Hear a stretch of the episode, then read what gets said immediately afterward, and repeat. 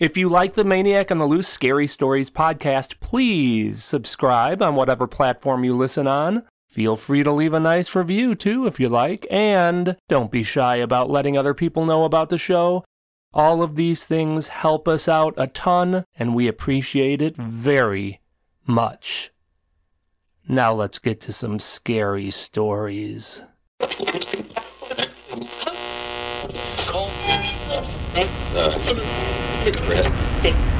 If you like scary stories, you've come to the right place. Welcome to the Maniac on the Loose Scary Stories podcast. I am your host, just your friendly neighborhood maniac on the loose. Visit maniacontheloose.com. Sign up for our newsletter, and I'll give you some free stuff.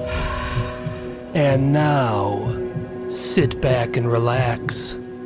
Keep your arms and legs inside the vehicle at all times, and enjoy the ride. Monsters. Travelers. I'm a 25 year old med student. My identical twin sister is in nursing school. We were driving cross country to Las Vegas partly to visit our aunt and uncle who live in that area, but mostly to just have a few fun days in Vegas.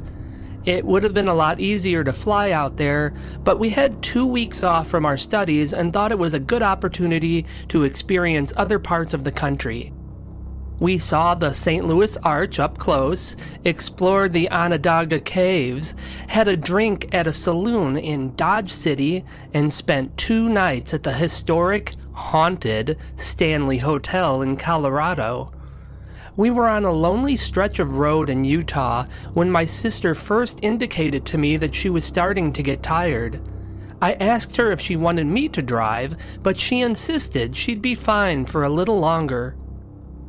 We had smooth jazz playing on the radio. It was very relaxing, so I laid my head back and closed my eyes. I didn't intend to fall asleep, but I did. I was woken up by a scream coupled with the loud screech of tires and my seatbelt digging into my chest. When I opened my eyes, I saw my sister, her eyes open wide and her hand covering her mouth. I turned my head in an attempt to assess what happened. The first thing I noticed was that we were stopped in the middle of the road. Then I saw the bright headlights illuminating something ahead of us. At first, it just looked like a large bundle of laundry. What happened? My sister was in shock and shaking her head before she finally mouthed a few words. I hit something. I looked at the bundle of clothes as my mind started piecing things together. That wasn't a bundle of clothes. That was a person. I jumped out of the car and rushed to the person lying on the road. The headlights were shining on them like a spotlight, so I could see them well. It was a small person. A child. They were lying on their stomach. I shook them, but they were solid and stiff. I rolled the child over onto their back. I wasn't even aware that my sister had gotten out of the car and joined me until I heard her voice behind me. Oh no. She was staring down at the child. It was a very young boy who couldn't have been more than eight years old. His eyes were open and lifeless. Is, is he alive? I looked back at my sister and answered her with the shake of my head. How did this happen? My sister shrugged. Uh, I, I guess I dozed off. You what? She didn't even hear me. She was focused on the dead body in front of her. He, he has to be alive. She was panicked and rushed to the boy's body and put her hand on his throat, feeling for a pulse that did not exist. Her face went pale as it dawned on her that she had hit and killed a small child. I killed him. I, I killed him. I'm a monster. She stood up and started taking a few steps away from the body. My mind was flooded with thought as to what we should do. I was disappointed that my first instinct was for us both to get into the car and drive far away from there. The boy was already dead. There was nothing we could do to change that fact. We were in the middle of nowhere, nobody saw us. We had the opportunity to get out of there without anyone having any idea that we did this. I opened my mouth to tell my sister to get back into the car, but before I could utter my first word, my sister's head exploded in front of me, and her body dropped to the asphalt like a sack of potatoes. I then heard a loud crack, followed by a sharp pain in my upper back that sent me plummeting face first onto the cold, lonely highway. I tried to get up, but realized I couldn't move my arms or legs, and I was numb.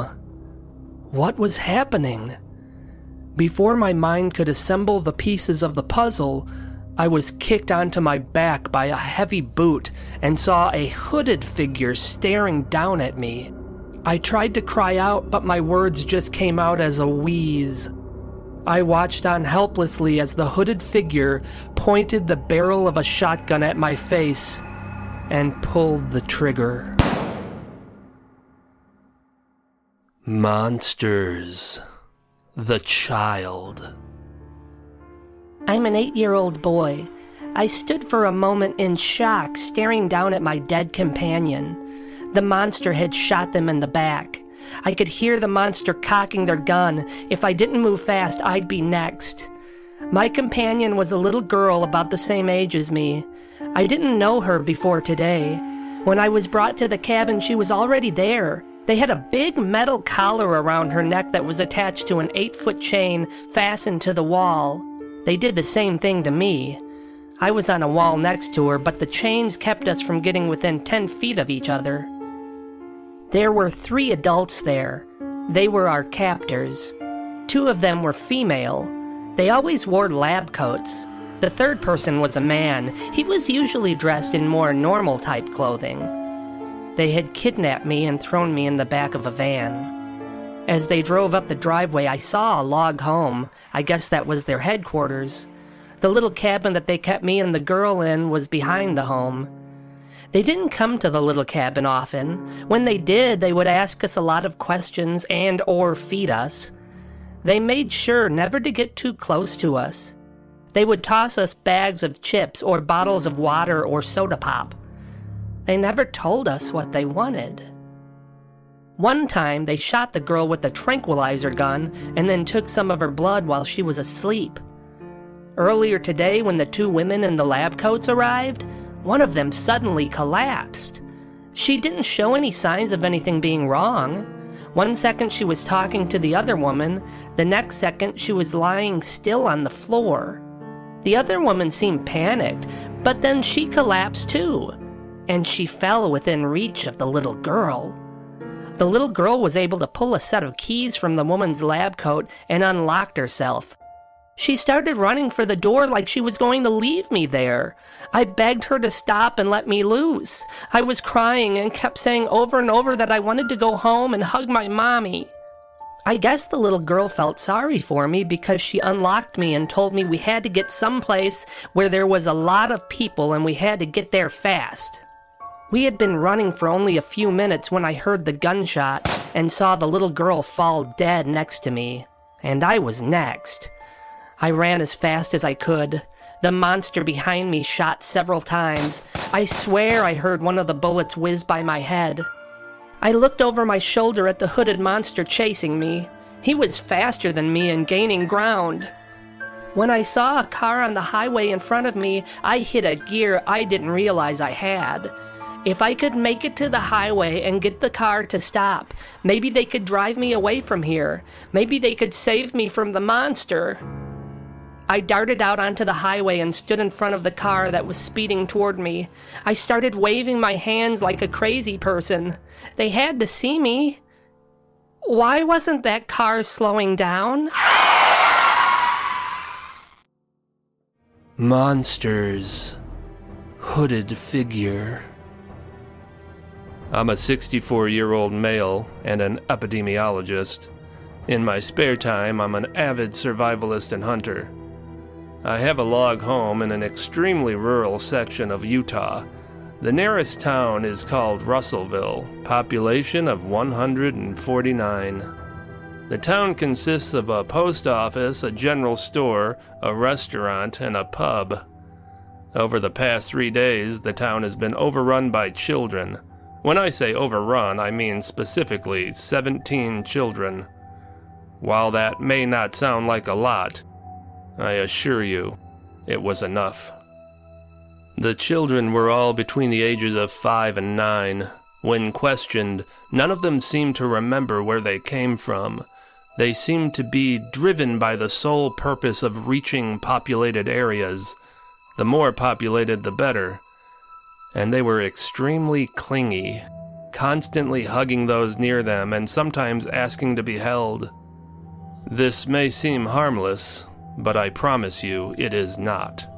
The children are infected with a form of virus that is extremely contagious, which spreads instantaneously through contact. Once infected, adults will unknowingly carry the virus for approximately two hours. During that time, they too will infect all other people they come in physical contact with.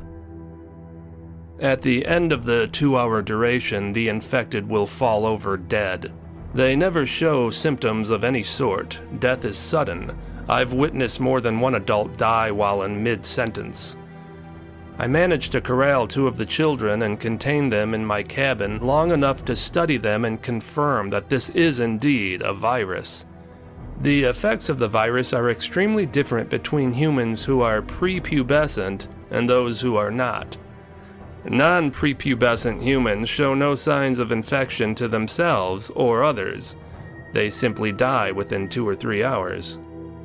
Prepubescent humans become child monsters, not in a savage way, but in a more clandestine manner. From the limited studies I've been able to conduct on the two children I had chained in my outer cabin, the virus attacks their brain, altering their motivations. Their drive in life is to reach heavily populated areas and touch people, thus passing on the virus. This is the reason for their persistent clingy behavior. This is how they infect others. At this point, I'm not sure how long the virus allows the prepubescent children to live. Days, weeks, years, I really don't know. I can only speculate that the longest they could survive is until they reach puberty. Earlier today, my two assistants passed away. Neither were aware that they were infected. They most likely came in contact with the child's skin at some point during blood withdrawal. I was able to kill the female child before she got far, but the boy was faster and reached the highway. He was attempting to wave down a vehicle. If they stopped and picked him up, that would be it. There would be no stopping this. I don't know how the driver of the vehicle didn't see the boy waving frantically in the road, but they plowed right into him, no doubt killing him instantly. Unfortunately, the two young ladies in the vehicle came in contact with the child and thus were infected. I had to eliminate both of them. I have not been able to ascertain as to whether or not the children are aware that they have become monsters, but that's exactly what they are, and they must be destroyed. If not, I calculate that the extinction of the human species on Earth could be achieved in less than one week, at least for adults. All of the adults in Russellville had died before I left the town. I killed all of the children except for the two my assistants captured for study. Now they're all dead too. If these were the only infected people, it's possible that I stopped the virus before it could gain hold but it's unlikely. I expect there is an infected child out there somewhere, in dire search for someone to hug and infect.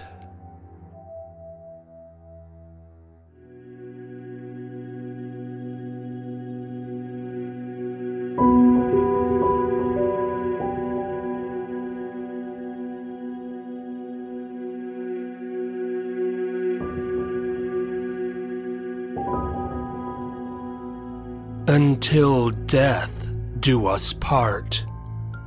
Husband. I'm a 35 year old newlywed. I'm married to a beautiful woman. Too beautiful. She's what some might refer to as a blonde bombshell. Her eyes light up a room. Her skin is smooth as silk. She has legs that won't stop. Her voluptuous body is perfect. She can have any man she wants in the world. She chose me. Likely because I'm filthy rich. And I'm okay with that.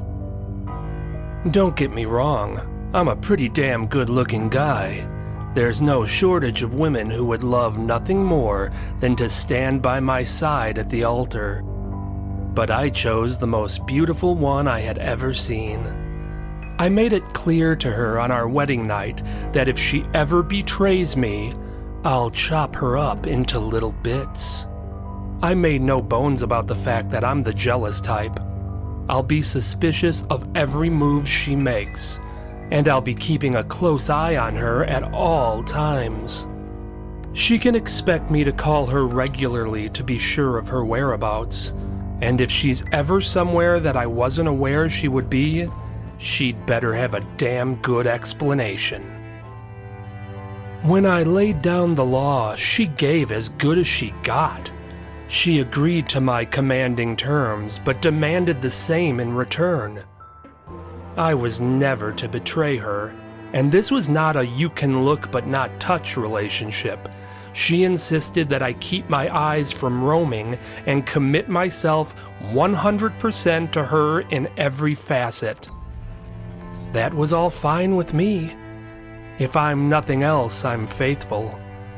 I was married to the most beautiful woman in the world as far as I was concerned. Why would I want anyone else?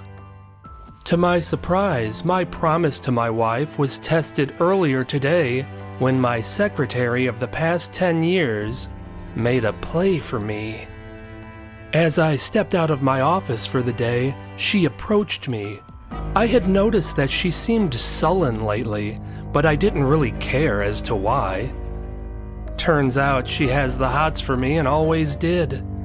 She was heartbroken when I got married. I have to admit, I was shocked when she confessed her love for me and began kissing me aggressively. I had to push this dame away. What the hell was she thinking? I mean, my secretary was nothing to sneeze at, but she didn't hold a candle to my wife.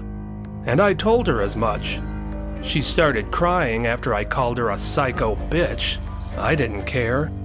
I was going to have to report this happening to my wife. She'd likely demand that I fire my secretary, and if that's what she wanted, I'd oblige. When I got home, I was disappointed to find the house empty. My wife had not informed me that she would not be home. Unacceptable. I dialed her cell phone and actually startled a little bit when I heard her phone ringing from another part of the house. I followed the ringing sound to our bedroom. The phone was lying on the bed. Wherever she went, she must have forgotten it. I turned the phone on and scanned through her text messages. My heart dropped when I read several texts from some guy named Ken. Apparently, he and my wife had a movie date planned for this evening. I sat in the cover of darkness in the living room for the next 30 minutes until my wife arrived. She strolled in as innocent as a nun I secretly watched her as she removed a snifter from a cabinet and proceeded to fill it with brandy. I stealthily raised myself from my easy chair and quietly crept behind her. I held the hatchet high in the air and waited for her to turn around. When she did, I brought the hatchet down into her skull. I picked up the snifter of brandy she had poured mere seconds ago. No need to let this go to waste. I looked down at her exposed, cracked skull. Streams of blood were washing over that beautiful face. Such a shame. But hey, it's not like I didn't warn her. I decided to sit back down and relax for a few minutes before I started digging her grave in the backyard. I glared at her dead body and chugged down the brandy. Until death do us part. Until death do us part, wife. I'm a 29 year old newlywed. I married my husband for his money. He's probably aware of this, although he would never admit it to anyone. He's also a fine looking man, and I'm sure he can find more than one woman to cheat on me with, if he has the desire to do so. He commanded me to be faithful to him, or I'd suffer the consequences. The truth is, my husband had nothing to worry about. I would never cheat on him and risk losing access to all that monetary freedom. I'm not a sexual being. I have sex with my husband when he requests it, but quite frankly, I'd be fine with never having sex again. Thus, being faithful would be a breeze. But what is good for the goose is good for the gander. I turned the tables on him and commanded his faithfulness as well. I wasn't interested in catching some whore's disease. He was agreeable and seemed sincere, so while this may not be the most loving marriage in the history of the world, we had an agreement that both sides were committed to. At least I thought we did. I received a message from an old friend of mine who I hadn't seen in years named Ken. He was in town and wanted to get together. Ken is gay as a blade. Due to that fact, I knew my husband wouldn't object.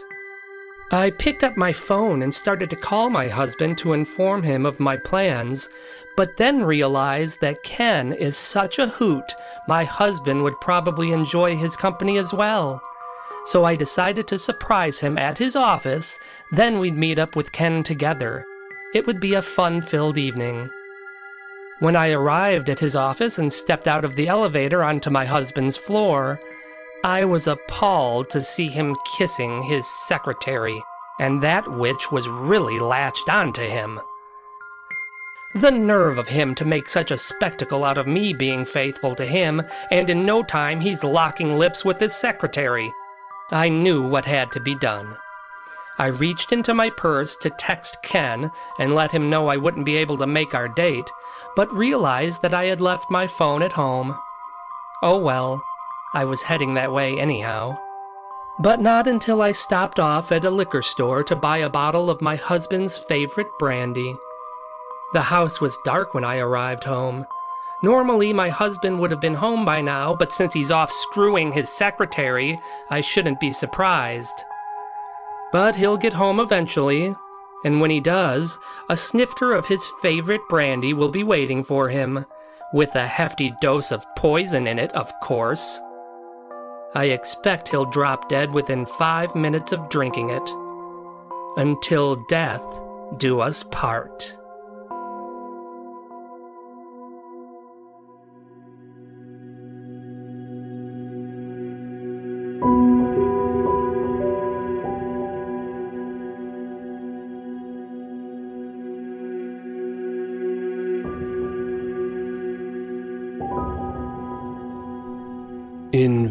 Invasion. The middle of nowhere. My name is Homer. I'm a 37 year old outdoorsman. Ten months out of the year, I make a living from teaching people how to live off of the land. Two months out of the year, I put my money where my mouth is. I travel to the deep woods of northern Canada and put my life in the hands of Mother Nature. I have a small cabin I built my first time out there. Every year since then, I add to it. At this point, it's a rather cozy little fortress. I tend to take my journey in the fall when days are comfortable and nights are cold. This little place in the middle of nowhere truly is my home away from home. and that's where I was when the invasion began. It was mid afternoon, and I was on the shore of a lake fishing. I was having great luck and was looking forward to the fish fry I'd be having that night. That's when I felt the ground tremble. Large rings stemming from the center of the lake rippled against the shore as though a giant stone had been dropped in the middle of the lake. A medley of wildlife emerged from the trees bears, cougars, badgers, raccoons, mice, just about every animal one can imagine stood together in some kind of unspoken truce and settled along the shoreline. Birds of every species filled the trees, flapping their wings and squawking. None of the creatures were even acknowledging each other. They were all looking up at the sky, waiting for something. It was similar to people filling a stadium waiting for the kickoff of the Super Bowl. I turned my gaze to the sky. Thick, puffy clouds blocked the sky, but I could hear a subtle, deep hum emanating from the other side of them. Something was up there. I noticed one of the clouds above me started to flash blue, and then a thin beam of light, about the width of a pencil, shot down from the clouds into the middle of the lake. It was a steady light, like a thin blue laser beam. All of the animals turned and looked at me in unison. They were waiting for something to happen. But what? Then I realized the thin blue ray of light was cutting its way through the lake, moving rapidly toward me. I wanted to flee, but as the light got closer, my mind was filled with thoughts not of my own telling me not to bother. So I didn't. I stood there and became a spectacle for the wildlife surrounding me as I was engulfed by the blue light. Skyscraper. I'm 37 years old and work in an office on the 88th floor of the Willis Tower, formerly known as the Sears Tower in downtown Chicago. I work for the IT department and was in the middle of helping someone change their password when the power cut out.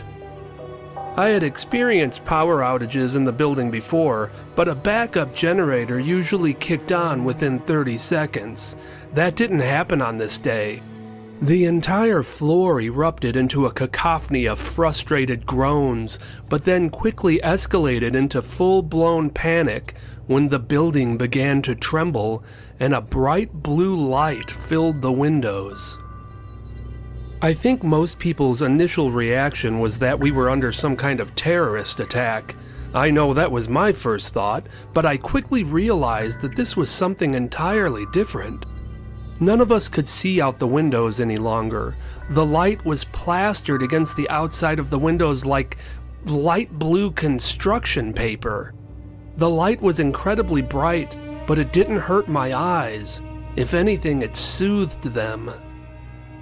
The light wasn't just an illumination like we all know. It was more of a solid object that was oozing through the windows. It appeared more as a gel that was slowly taking over the room.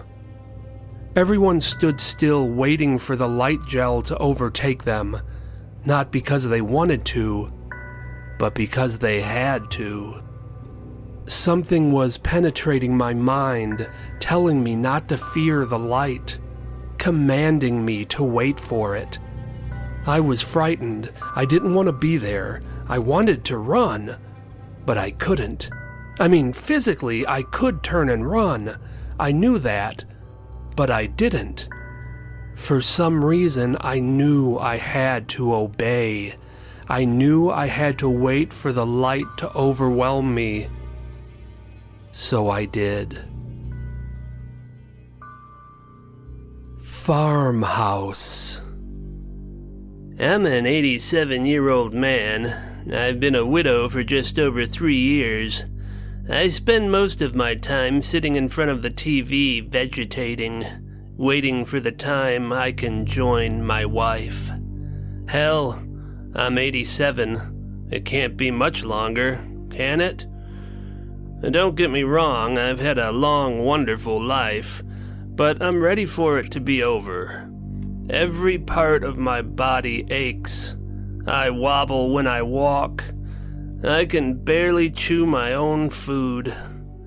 I don't have any pets. My last dog died about a year ago. When my kids visit, they always encourage me to get another animal. They're correct that it would help me from being so damn lonely, but let's all be honest.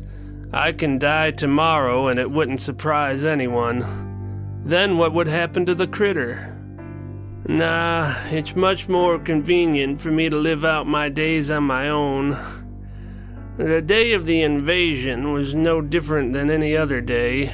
I happened to be watching the news, so I got to see the only broadcast about them.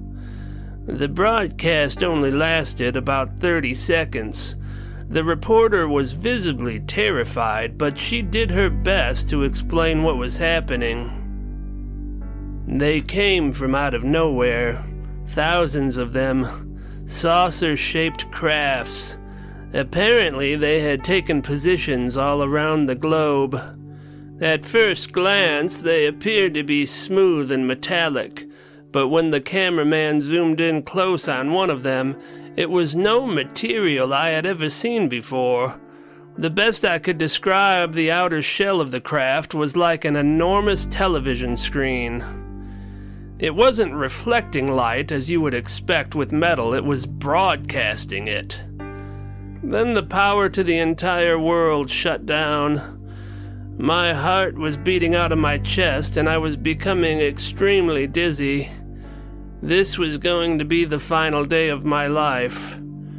I could hear the hum of one of the craft outside, and my house started to shake. Not like an earthquake, uh, more like a vibration.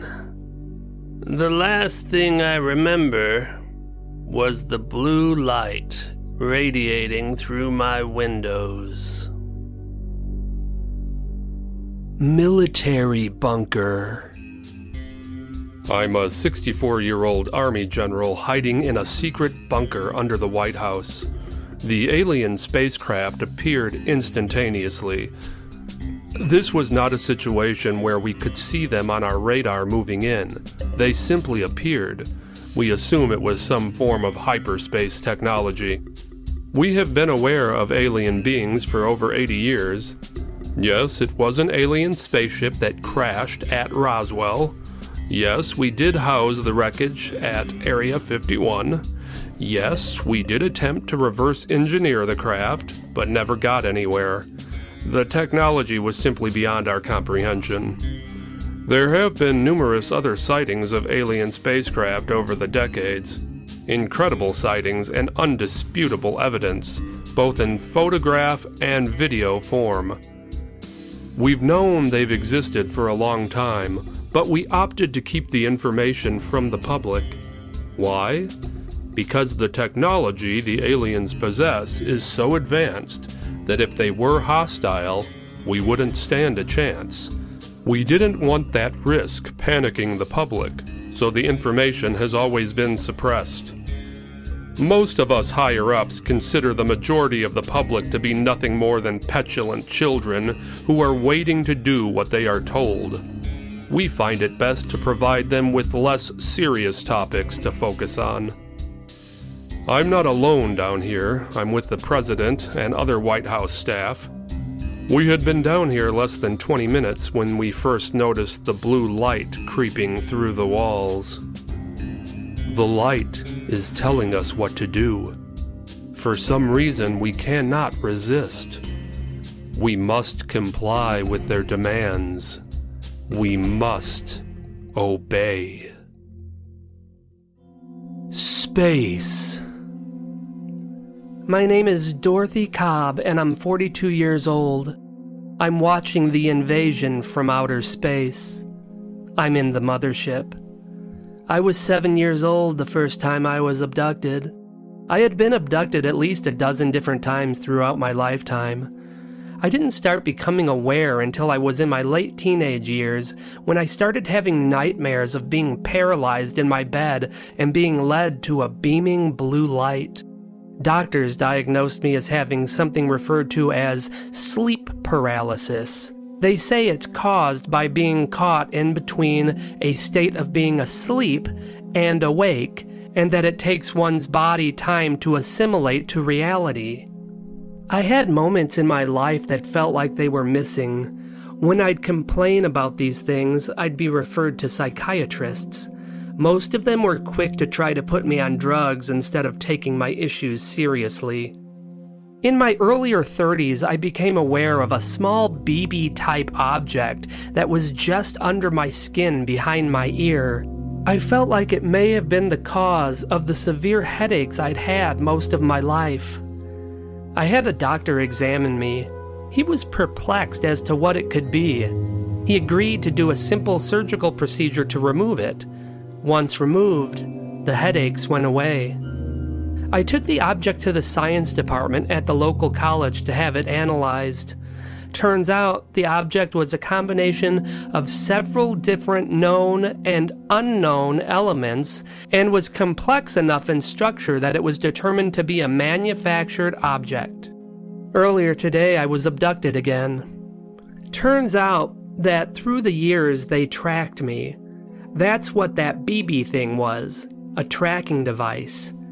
They had continually studied me and examined me, but I wasn't alone. This had been happening to millions of other people around the world.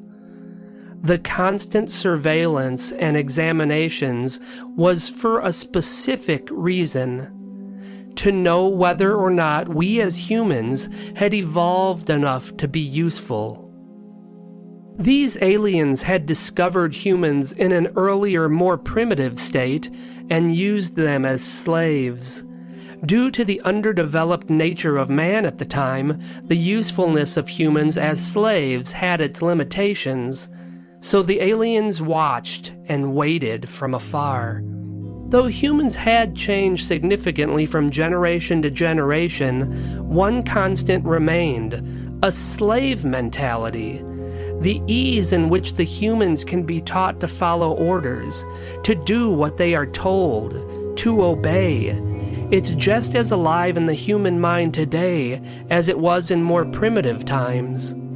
Now, with the human population on Earth nearing 8 billion, and most humans having rudimentary digital knowledge, they can be useful to the aliens as slaves once again. Those of us who were abducted will be slaves as well, but will be held in higher esteem on the hierarchy of humans. Honestly, I find the whole thing terrifying, but my feelings are irrelevant. I have no say in the matter and have no ability to change any of this. The aliens insist that the human species will fall into line quickly, According to them, within one generation, humans will revel in their new roles simply by knowing that they'll receive safety in exchange for their labor. The aliens have concluded that the human species values safety above freedom. The world as we know it is over.